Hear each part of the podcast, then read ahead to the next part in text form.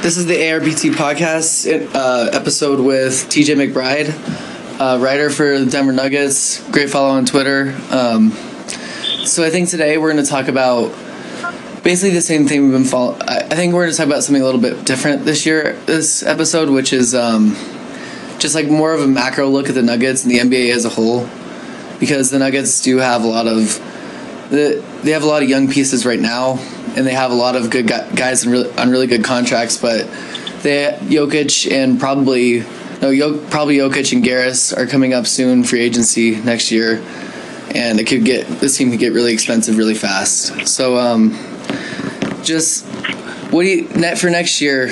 What do you think that? What, what do you think the Nuggets' record will be, and do you think that they can actually make a splash in the playoffs?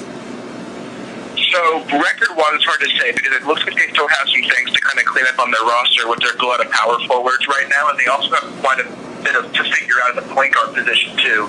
No one's really sure if they're prepared to go into the season with Jamal Murray, Emmanuel Mudiay, and um, uh, Jameer Nelson on the roster. So that brings up a lot of interesting questions about if they're going to be continually trying to make some trades to be able to clean up this roster before the season starts. When it comes to look at the salary cap and looking down the line for the next couple of years, it really starts with Gary Harris because Yeah. he is extension eligible as of right now.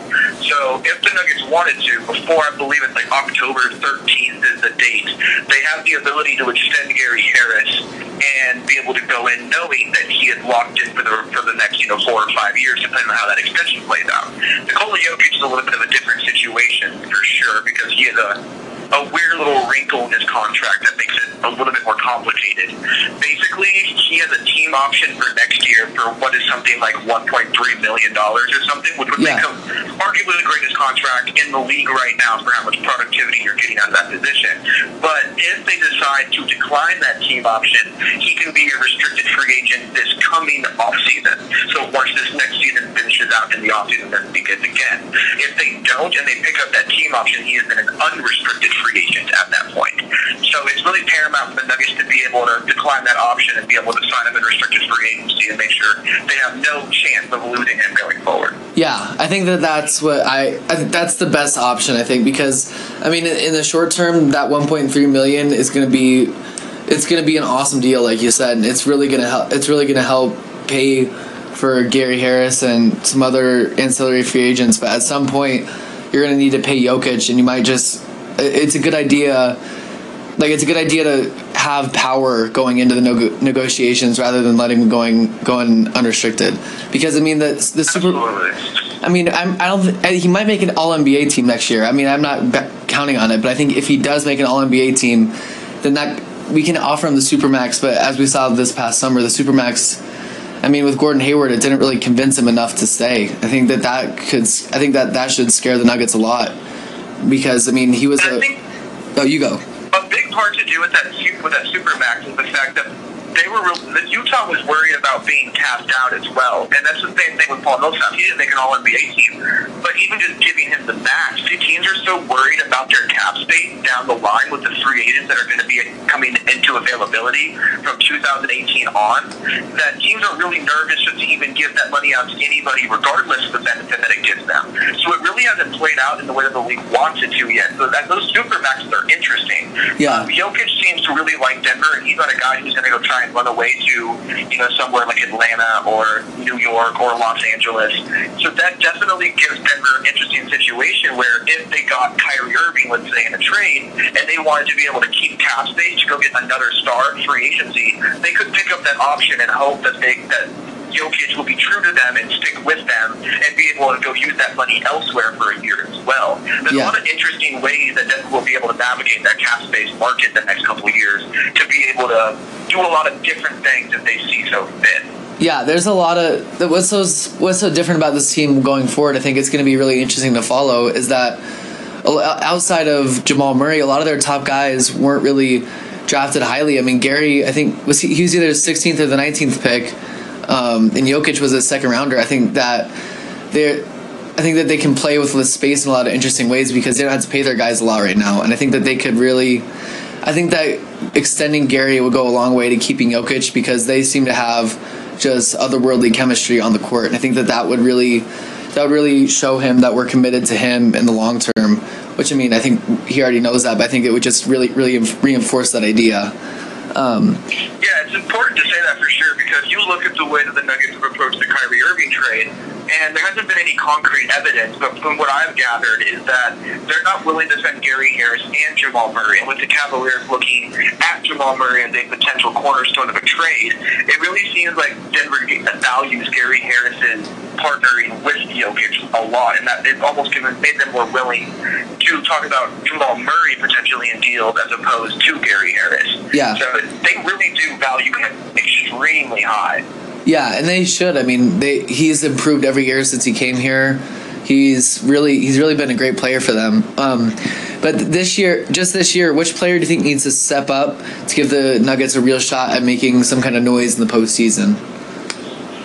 Next year, I think it's a mix between Emmanuel Mudiay and Will Barton. Um, I don't. I'm not under the impression that the Nuggets are looking to go into the season with Jameer Nelson as their starting point guard. Yeah. I feel like they're looking to contend, and I'm not sure if Jameer Nelson really fits that bill for what they're trying to do, especially defensively.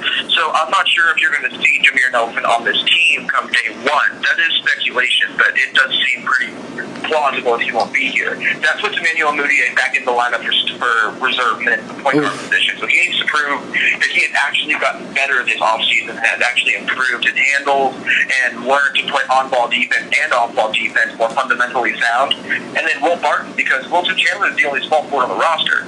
I mean, outside of Juancho Hernangomez, who doesn't look like he is completely ready to play 20 minutes a night, you need Will Barton to play not yeah. just shooting guard minutes and potentially have some ball handling, but play a lot of small forward as well. Yeah, they, they that was the that was my one knock from this offseason was they went after too many power forwards and they kind of forgot the small forward position.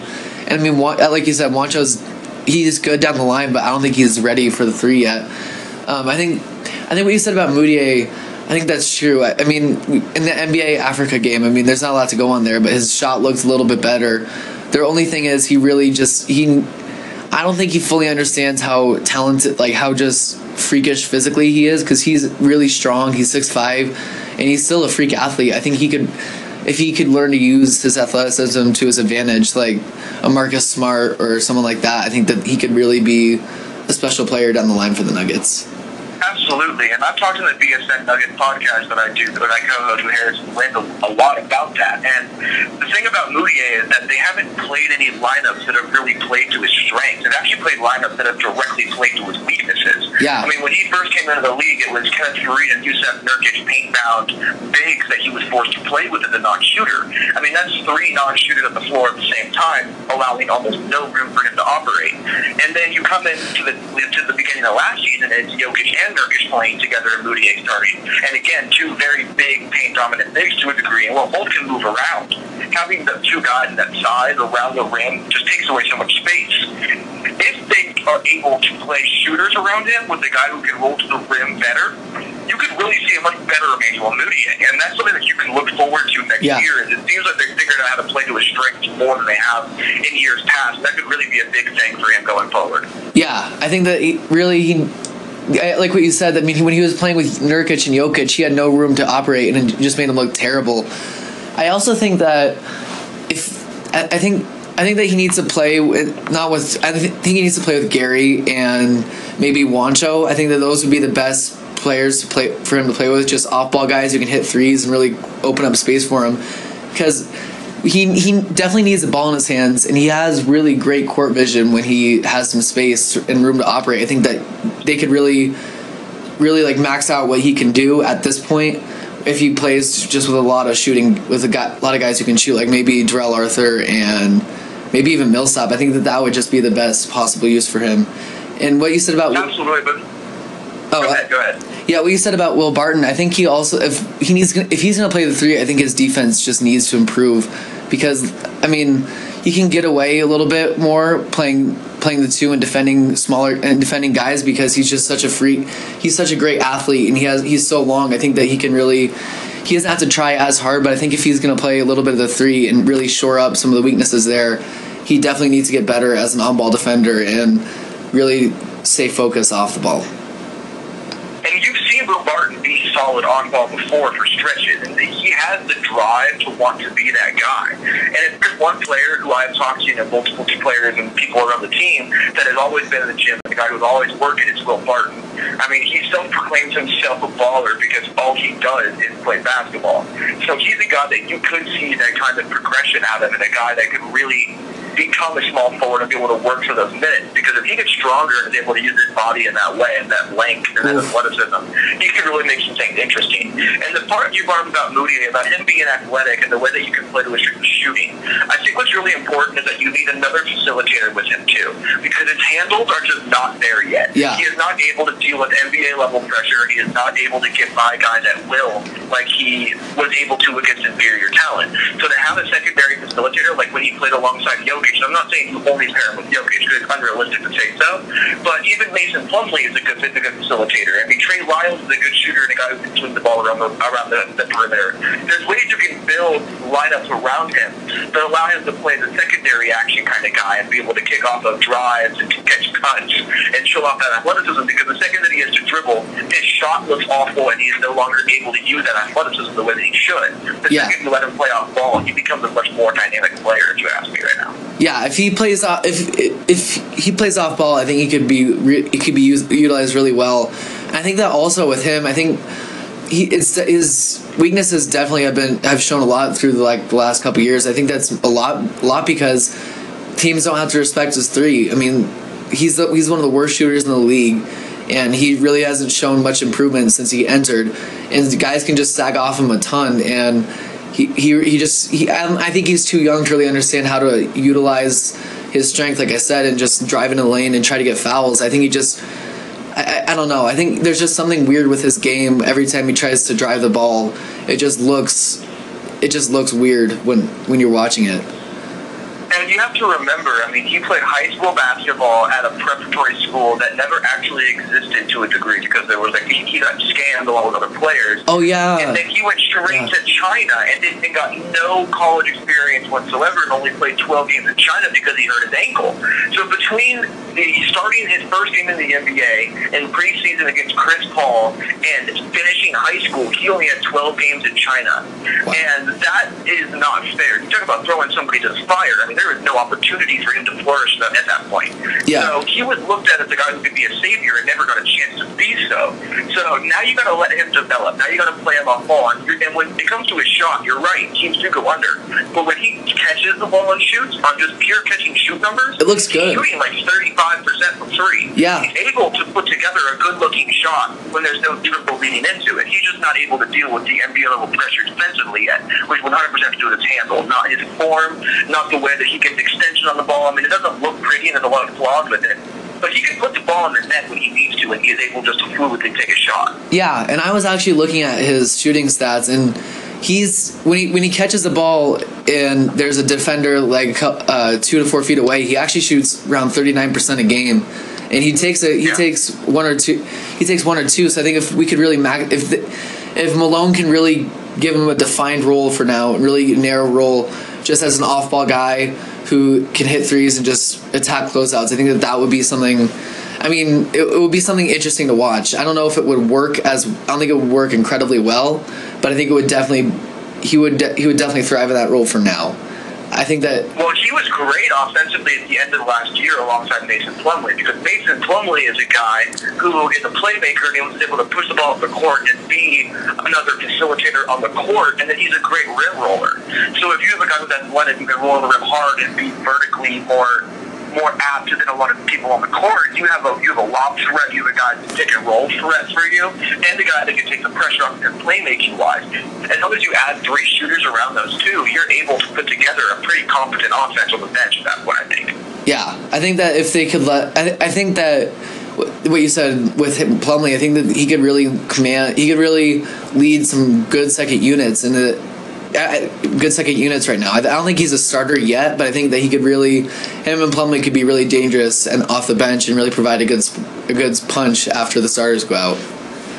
Yeah, I would be staggered if he was anywhere near the starting lineup to start next year. It's either Jamal Murray or Jameer Nelson at line. I would be absolutely blown away if, if, I'm, if Emmanuel Mudiay starts next year. Yeah, yeah. Um, and and moving on and s- sort of following the trend of like the breakout guys.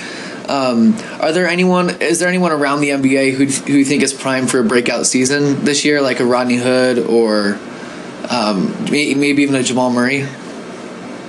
Oh, you're putting me on the spot with that. Let me think for a second. Um, I think a guy that you could really see explode onto the scene. I think Dejounte Murray is going to show a lot next year. I think on the Spurs, I think you're going to see a much better point guard with that kind of defensive length. I think you're going to see him, and Popovich is going to turn him into some defensive mastermind with that ability, and you're going to see it just an absolutely lethal off-ball point guard that can play alongside Kawhi Leonard, especially yeah. if it's going to take some time for Tony Parker to get back. Uh, I think Kelly Oubre is a guy that'll blow up onto the scene next year as well. His defensive ability on the perimeter and his size and shooting, you're just looking for guys like that nowadays and any kind of prototypical wings like that are always so helpful. Um, yeah. Man, I'm trying to think of anybody else. Patrick Patterson's going to look great in Oklahoma City as well. Pat Pat's to be awesome. Yeah, I but can. Off the top of my head, those are just random guys that kind of came into my head. Yeah, I think that what you said about Patterson, I think that he could really. That team, that team last year was a top five defensive unit, and I think with Paul George and Patterson, it could be it could be one of the best defenses in the NBA over the last couple years. It just looks, I mean, they, you Roberson and Paul George look like they're going to be a terror on the wings, and then if you have Patterson and Steven Adams, that could just be. I think that that team could be really difficult to beat. I think that it would be the Thunder are going to look. the Thunder are going to have a chance any given night to beat anyone, which is pretty dangerous. Yeah, I think that yeah, they're, they're more prepared to defend the Warriors than any other team in basketball. I mean, they they can they can switch anything. And this is the thing: Russell Westbrook is not going to be shouldering most of the duties offensively anymore. When he needs a break, he's going to be able to defer to Paul George, who can do things off ball or on ball. I mean, Paul George is the perfect guy to put alongside yeah. Russell Westbrook, if you ask me. And I really think you can see a much more defensively inspired Russell Westbrook this year, which that should be a terror for anybody who covers the NBA. But anybody who's a really ultra nerd in basketball, Patrick Patterson might be the most unheralded, underrated, like yeah. great signing of this past free agency period. Yeah. He might really be the point that really kind of solidifies that team to be able to be a contender in the Western Conference. Just saying so much nowadays. Yeah, Patterson really he's one of the he's always near the top of the list and all the box plus minus stuff. He's he just he's in that contract was pretty incredible given his value. Um, I think that what you said about Westbrook, he really made his name at UCLA for defense. He was never, when he came into the league, he was known as defensive guy who really just needed to develop offensively. And I think that he could tap into some of that stuff he had in college and just really explode. And that team could be impossible to score against. Yeah, exactly. And then another guy that I just, that just came into my head, Clint Capela in Houston is going to be just a absolute terror. I mean, if you have James Harden even remotely dedicated to defense alongside Trevor Ariza and Chris Paul, and you start funneling everything down to Clint Capela and insert power forward here, like that is just going to be so fun. And there's a lob threat for Chris Paul and James Harden. Clint Capela might win Most Improved Player of the Year next year. Like he is going to be so much fun to watch with that team. Yeah, he always have he always have one of those point guards on the floor who can just give the ball to you can just lob the ball to him every possession. That's going to be really crazy to watch. What do you think? He, do you think? What do you think he, he's going to average scoring wise next year? Clint Capela? Yeah. I think Clint Capela could be a guy that you see like average like 14, 12, and then like two block shots a game. Like you look at him the way DeAndre Jordan put up numbers. Like he'll have big games every once in a while, but he is more just to play off of James Harden and Chris Paul, and he'll feast on some offensive rebound games and put up some 27 and 12 kind of games. But I think you see him average like 14, 12, and two with two block shots. All right, yeah, I can see that. Um, I, I've seen a lot of people on Twitter, like they were, a lot of people are putting shooing the Jazz in for a playoff spot next year, even with even with the loss of Gordon Hayward and how yes. how unhealthy they yes, are. Utah. You, you wait. You're you're one of the people who believes that. I do. I think this Utah Jazz team is still going to be a top five defensive unit in basketball. Like the way that they were able to mitigate the loss of Gordon Hayward on the perimeter defense was just a stroke of mastery. I mean, they would have got DeMarre Carroll, who has connections to the coaching staff there, that's a guy who could really resurrect his career, and he can defend multiple, multiple positions still. It's not like he just fell off the earth. He was injured for a couple of years. You still have Gobert down low, who is just he is the best defensive center in basketball, whether you want to put Draymond Green in that conversation or not. He may not be as impactful at multiple positions, but as a center, there is nobody more impactful than Rudy Gobert. And then you have Ricky Rubio up top, who is still going to be an elite perimeter defender as a point guard, who can defend multiple positions. I think this team is going to be really good. I think you could see the team make a case for a six or a seven seed. And I'm really excited to see the revolution of Rudy Gobert as a main offensive player in this offense see what he can do with a big primary scoring role. So I'm really, really excited to see how Utah Jazz is able to bounce back. All right, all right. Um, I can see I can see Gobert really developing into a twenty into like a sixteen to like fifteen to fifteen to eighteen points a game score, which would be pretty incredible to watch. Um, but I think the big thing there is just injuries. They have over the last couple years they've just been decimated every t- every season by injuries, and I mean I think that it, that could really play a factor because it, you can be as good as you want, but if you're not healthy, you're gonna have some problems. And I think that another problem could be just like just someone creating the ball, just someone creating shots because Gordon Hayward really took the brunt of that offensive responsibility, and I just don't. I mean, you, you made a point about Gobert. I don't know if he has that right now, and I think that Ricky Rubio's never been that, and I think that they're just going to have a lot of problem. They're going to have some problems scoring the ball with such little spacing when we forget that they have Joe Johnson, who might be the, one of the best clutch scorers of our generation, I mean, he has been a menace to where whatever he needs to get his shot in isolation, he can do so. And I'm a big believer in Rodney Hood, so I'm always going to be backing him. And just to get back on your Gobert point, he averaged 14 a game last year, and he did so in only he did so in 34 minutes a game, and he was very inefficient at that rate where he was taking anything outside of the paint. So if he even remotely uh, you know, brings in a runner or is able to add even a six foot jumper from the baseline, anything like that, he is going to be a potential 18 point scorer a night. And he only took seven shots a game last year. So if you increase his workload, he is going to be somebody who could really see an offensive explosion because, I mean, his offensive rating last year was 129. Like, this dude is able to swing the ball. This dude is able to offensive rebound. This dude is able to dunk over anybody. And if he adds finesse outside of the restricted area, he is going to be a terror for teams to deal with.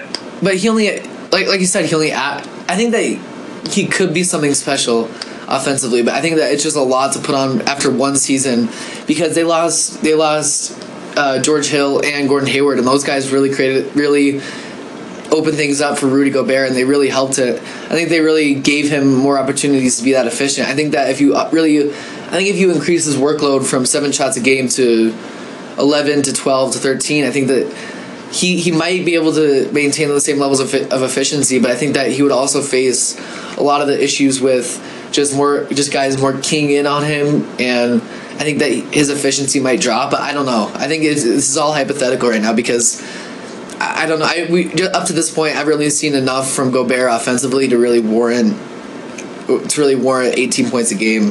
But I don't know. Maybe he can do it they will have the spacing too because they have Joe Ingles, they have Joe Johnson, they have Rodney Hood, they have guys who can space the floor. We haven't even said the, the magic words of Donovan Mitchell yet, who it looks oh. like he oh. is just going to be a monster.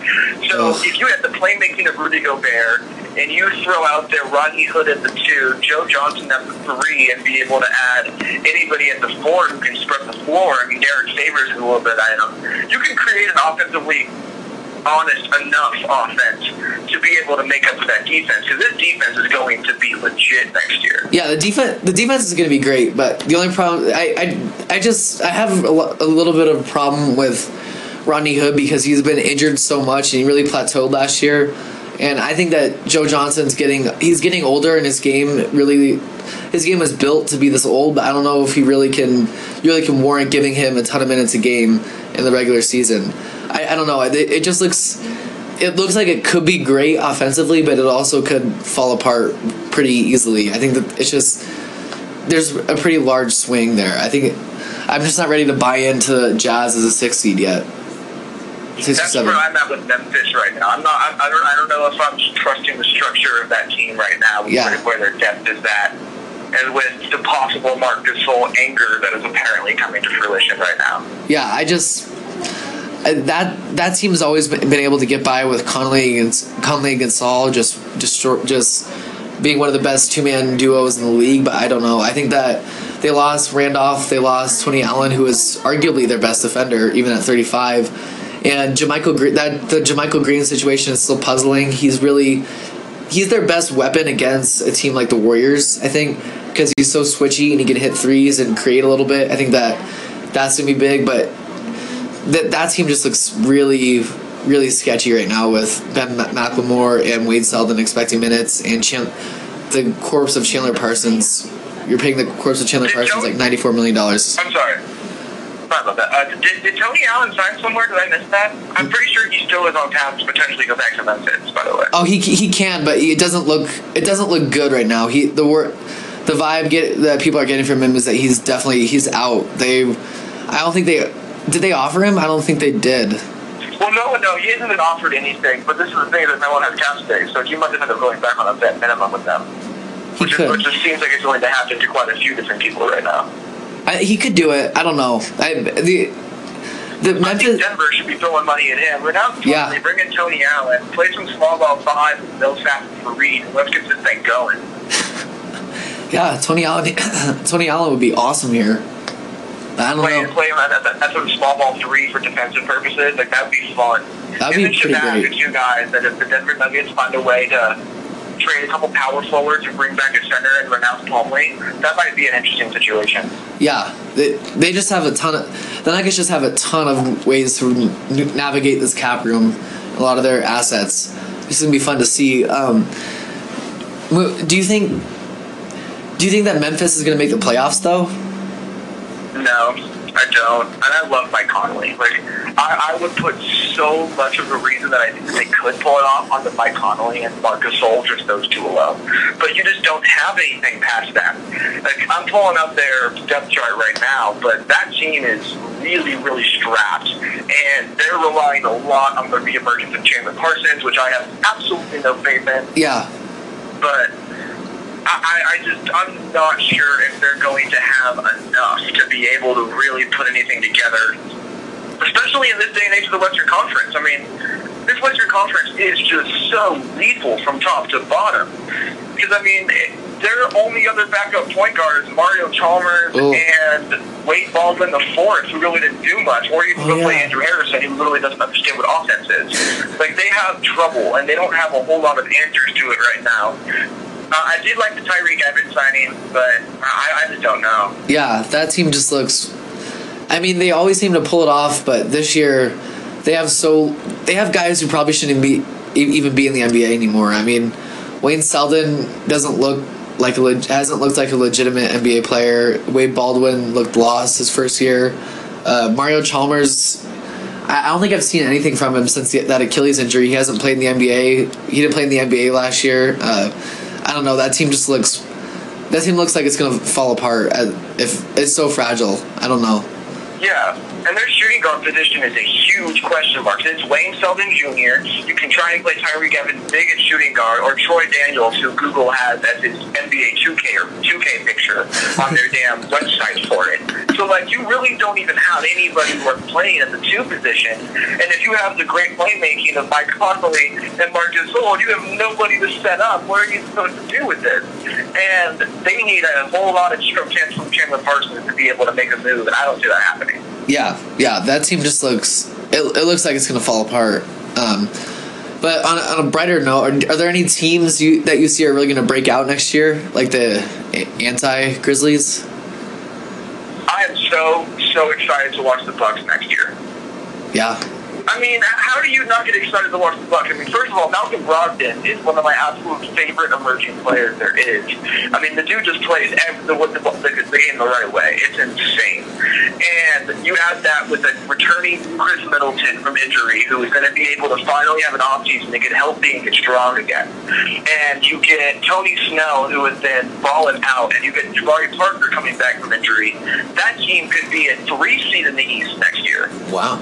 Yeah, I can I can see. I mean, I've been watching I've been watching a ton of Giannis film because it's just so it's so entertaining. Just the way he uses his body to really go anywhere he wants. I think that that team could be just super dangerous next year, and especially especially if they get Kyrie, I think that that could be really special with him and base in him and Giannis. That that would be crazy. Where do you where do you fall in the Kyrie Irving situation? Is there a certain team that you see as the head of it? Is there a deal that you feel strongly about? Um, I really want to. I I don't see anyone that can actually like make him an offer that the Cavs would want, but I really want to see him on the Spurs or the Knicks. I think that that would just be really fun. E- either way. And which the Knicks, you mean without moving? Um, think that would be a deal that would not result in Porzingis leaving. Correct? Yeah, yeah. Because if, if it's him and if it's Kyrie and let let's say Melo, that that that's just that would be really terrible. But I think him and Porzingis would be one of the most interesting combinations of guys we've seen in a while. Uh, I think that I, I think that ultimately he's just going to go to the Suns. I think that the Suns are just going to. I mean, Josh Jackson. I, I I get that they don't why they don't want to get rid of Josh Jackson because he's he looks like he can be something really special and he, his potential is sky high if he develops a jumper. But he also could be Michael Kidd Gilchrist, and I think I would I would definitely trade Michael Kidd Gilchrist for Kyrie Irving if I could. Oh yeah. What do you think about Denver's situation? Wilson Chandler, protected first round pick, Juancho Hernangomez, and Jamal Murray. I, I can see it. I can see it happening, but I, I don't really want it to. I mean, I get he would be a huge appeal. He would have huge appeal to the fans, which this team really needs because it just it's been rough the last couple years. But I also think that the fit with him and Jokic and Millsap is just it's awkward, and I think that he would really he, he would kind of kill a lot of the motion offense we've been running. I mean, I know he's a really great off ball player, but he's also he also has a tendency to be just a ball stopper every on every possession. I think that that could be a little bit of an issue. Let me let, let me sway you to my side for a second here with the Kyrie Irving thing. All right. Think about it this way: eliminate Jamal. uh, Okay, elim- eliminate Emmanuel Mudiay and Jameer Nelson minutes at the point guard position and all of the shots they took, and replace them with Kyrie Irving getting beaten down to forced to be cut uh, because Jokic and Millsap are going to make his life so unbelievably easy that he is going to score the most points in this team. He is going to be the star of the team. He just won't be the best player on the team.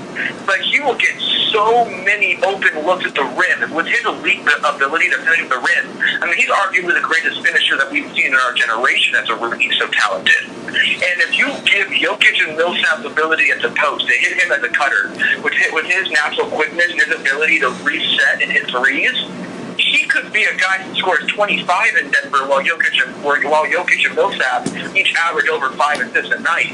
Like there is so many reasons that this offense could become significantly better with Kyrie in the fold, as opposed to waiting it out and then sticking with Jamal Murray as the future of this team. Yeah, I, I can see that. I, can, I I like his fit offensively. It's just I don't know. It's just it's a lot to give up for a one dimensional player like him. I just I'm a little torn on the Kyrie thing because like I I agree with what you said that he could he could really take off here and it would be really fun to see. But I don't know. I just I, I don't think I would want to give up a guy like Chandler or Gary Harris or just anyone who plays any semblance of defense for Kyrie Irving. It just th- this team is already bad enough defensively as it is, and it really t- and the defense really took them out of a lot of games. But I think that it could.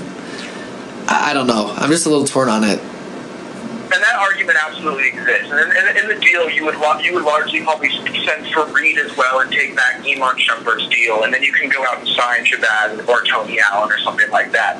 My thought with it is that you can bring multiple stars to Denver.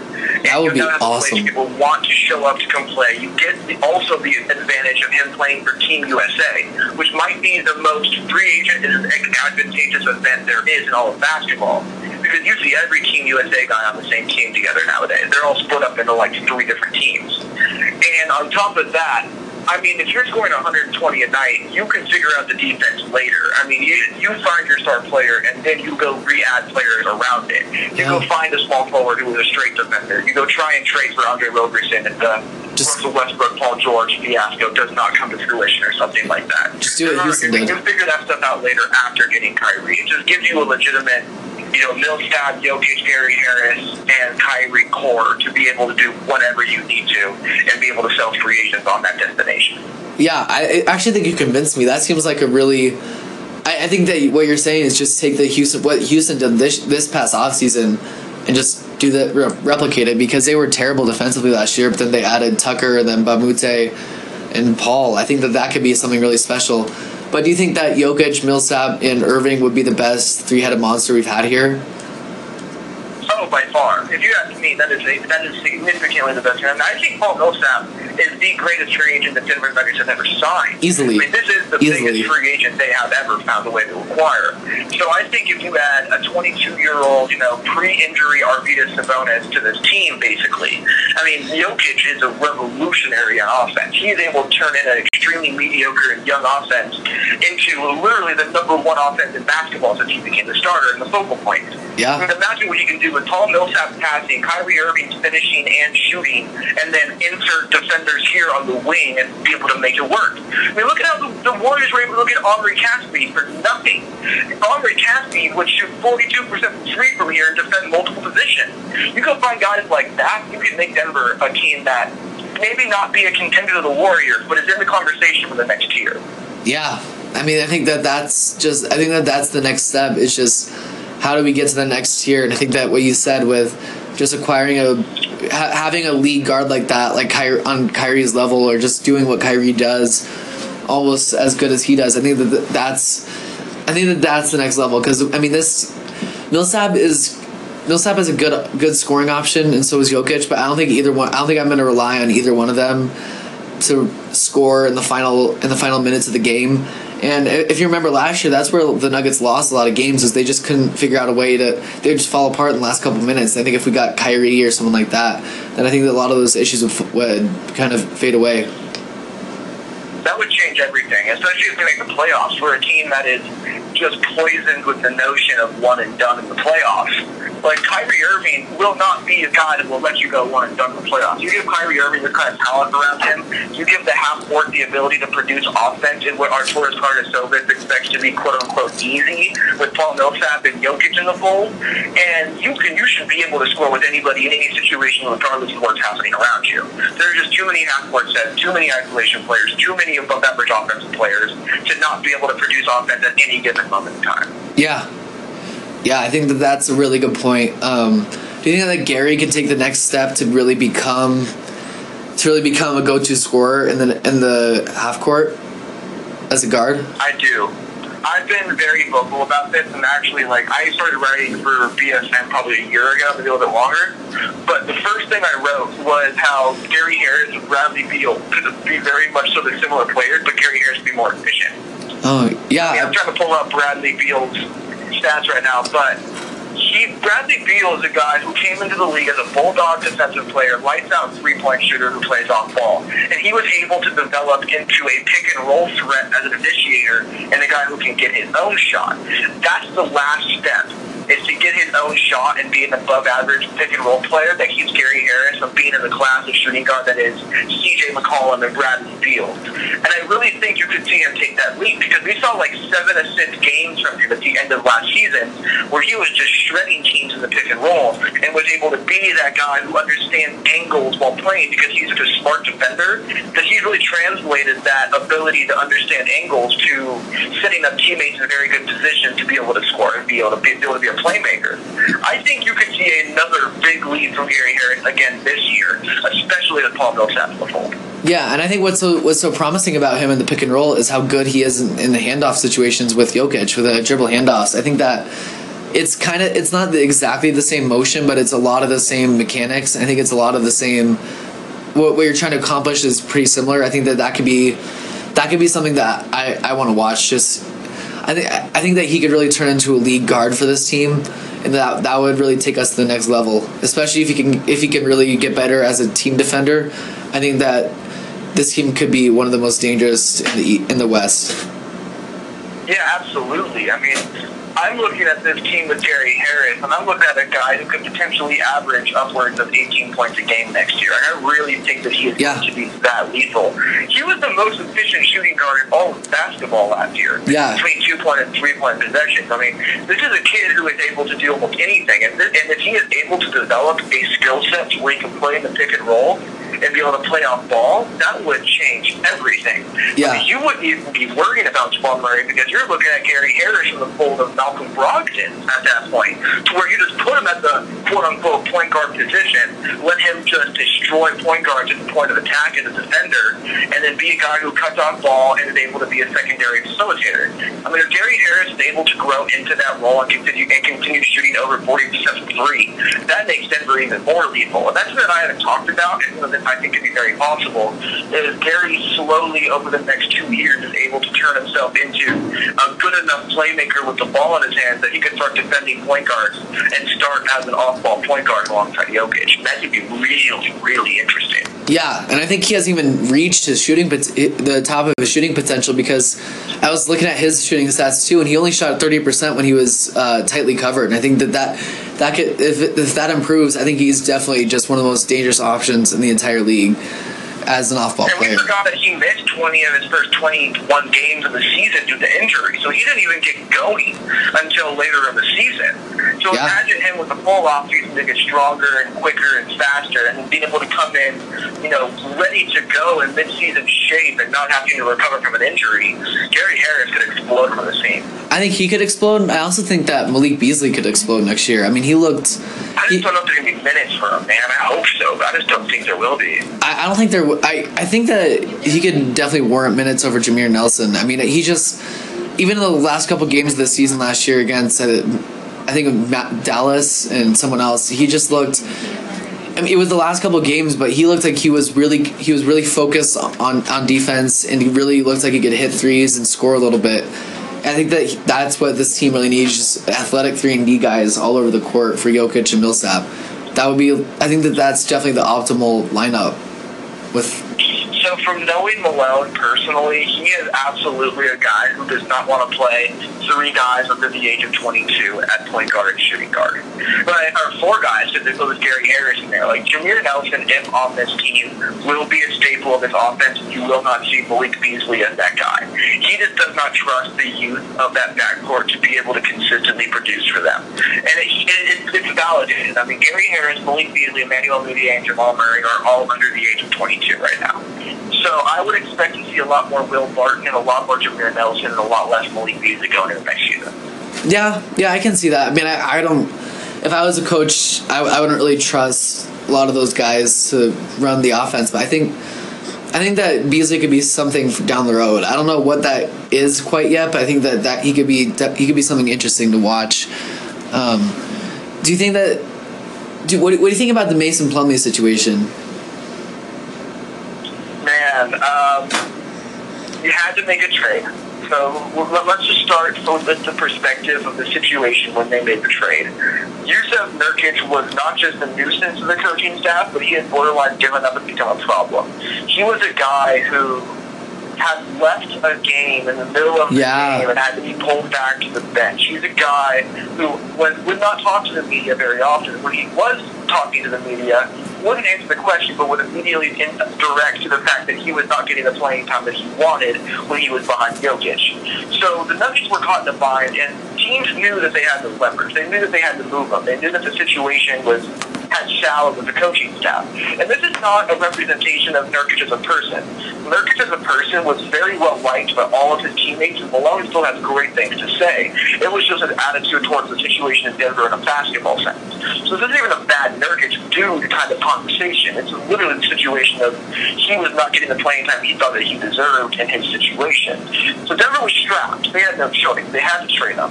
So what they did is they went out and got Mason Plumlee, a guy who was fourth in assists among centers in all of basketball at the time, and is a guy that could play make and a guy who was athletic and a guy that could that could potentially play some power forward alongside Jokic. So that deal in a nutshell makes sense. The part that hurts is that you traded in division and traded a first round pick. Yeah, Um, the reason that happened is because first of all, they traded on sit, so they wanted Mason Plumlee. It was a guy Tim Connolly had highly coveted for years now.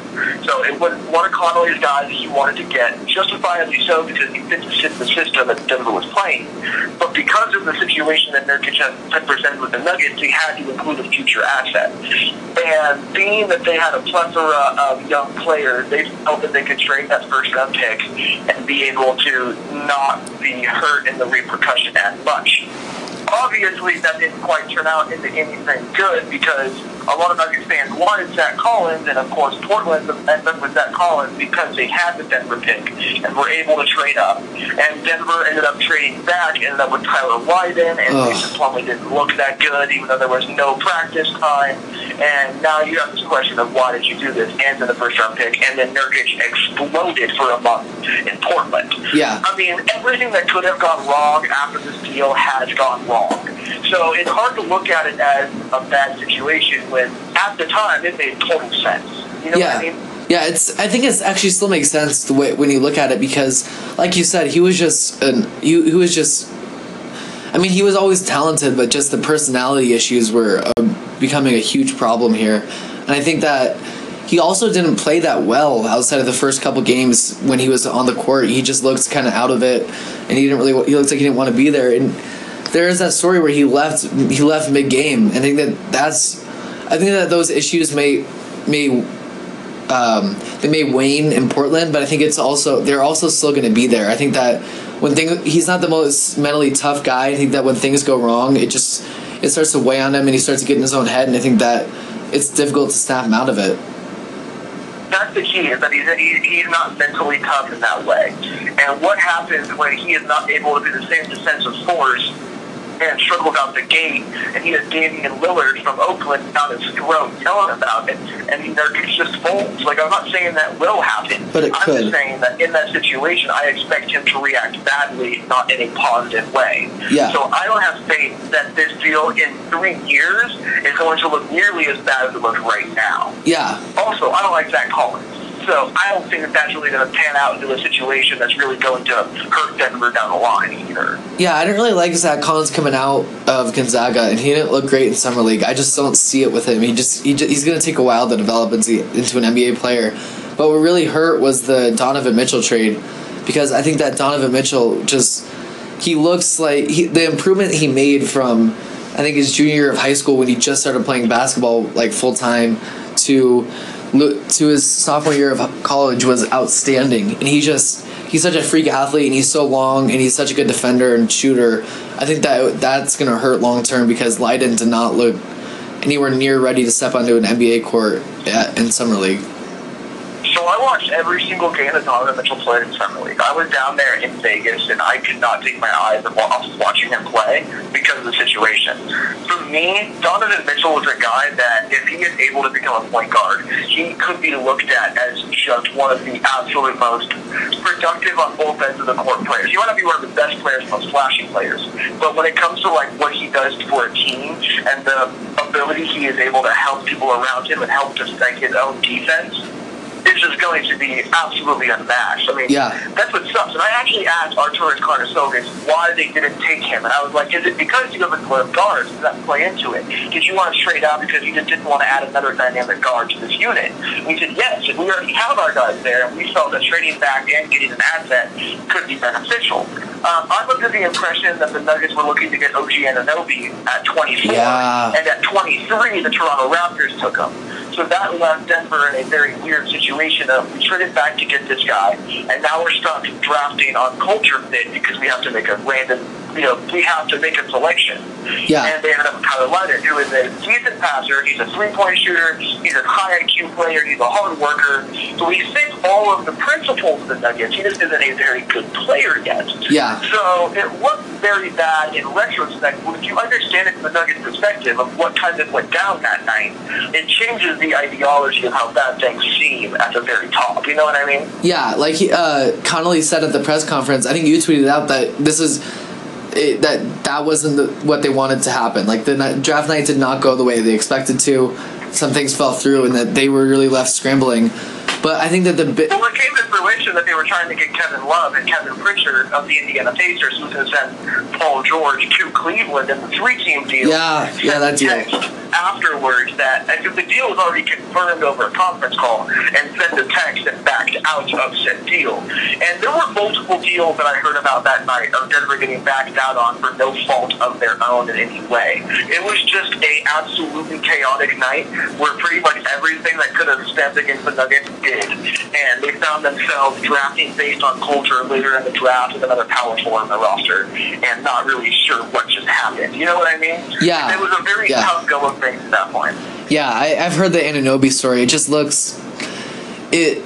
I, I get that they, they didn't get what they wanted, but it doesn't look. It still doesn't look great. I don't know if it's gonna look better down the line. I mean, maybe Lydon turns into something, but I think that that's gonna really hurt them because I, I think that it's it's no it's through no fault of their own. Like you said, it's just bad luck that happened. But I think it's just the way it played out with getting like eight power forwards in the roster now. It just I think there's going to be some problems that they're going to have to work out during the season uh, when they're trying to contend. I think that's just going to set them back a little bit. Yeah, you- you're definitely not wrong about that. We'll see what they do about it because they still have time.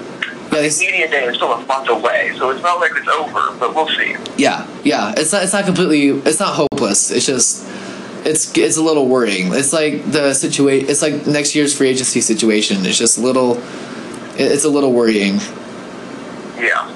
Yeah. All right. Uh, I think that's it. Um, do you do you have any you have, you have anything else you want to say?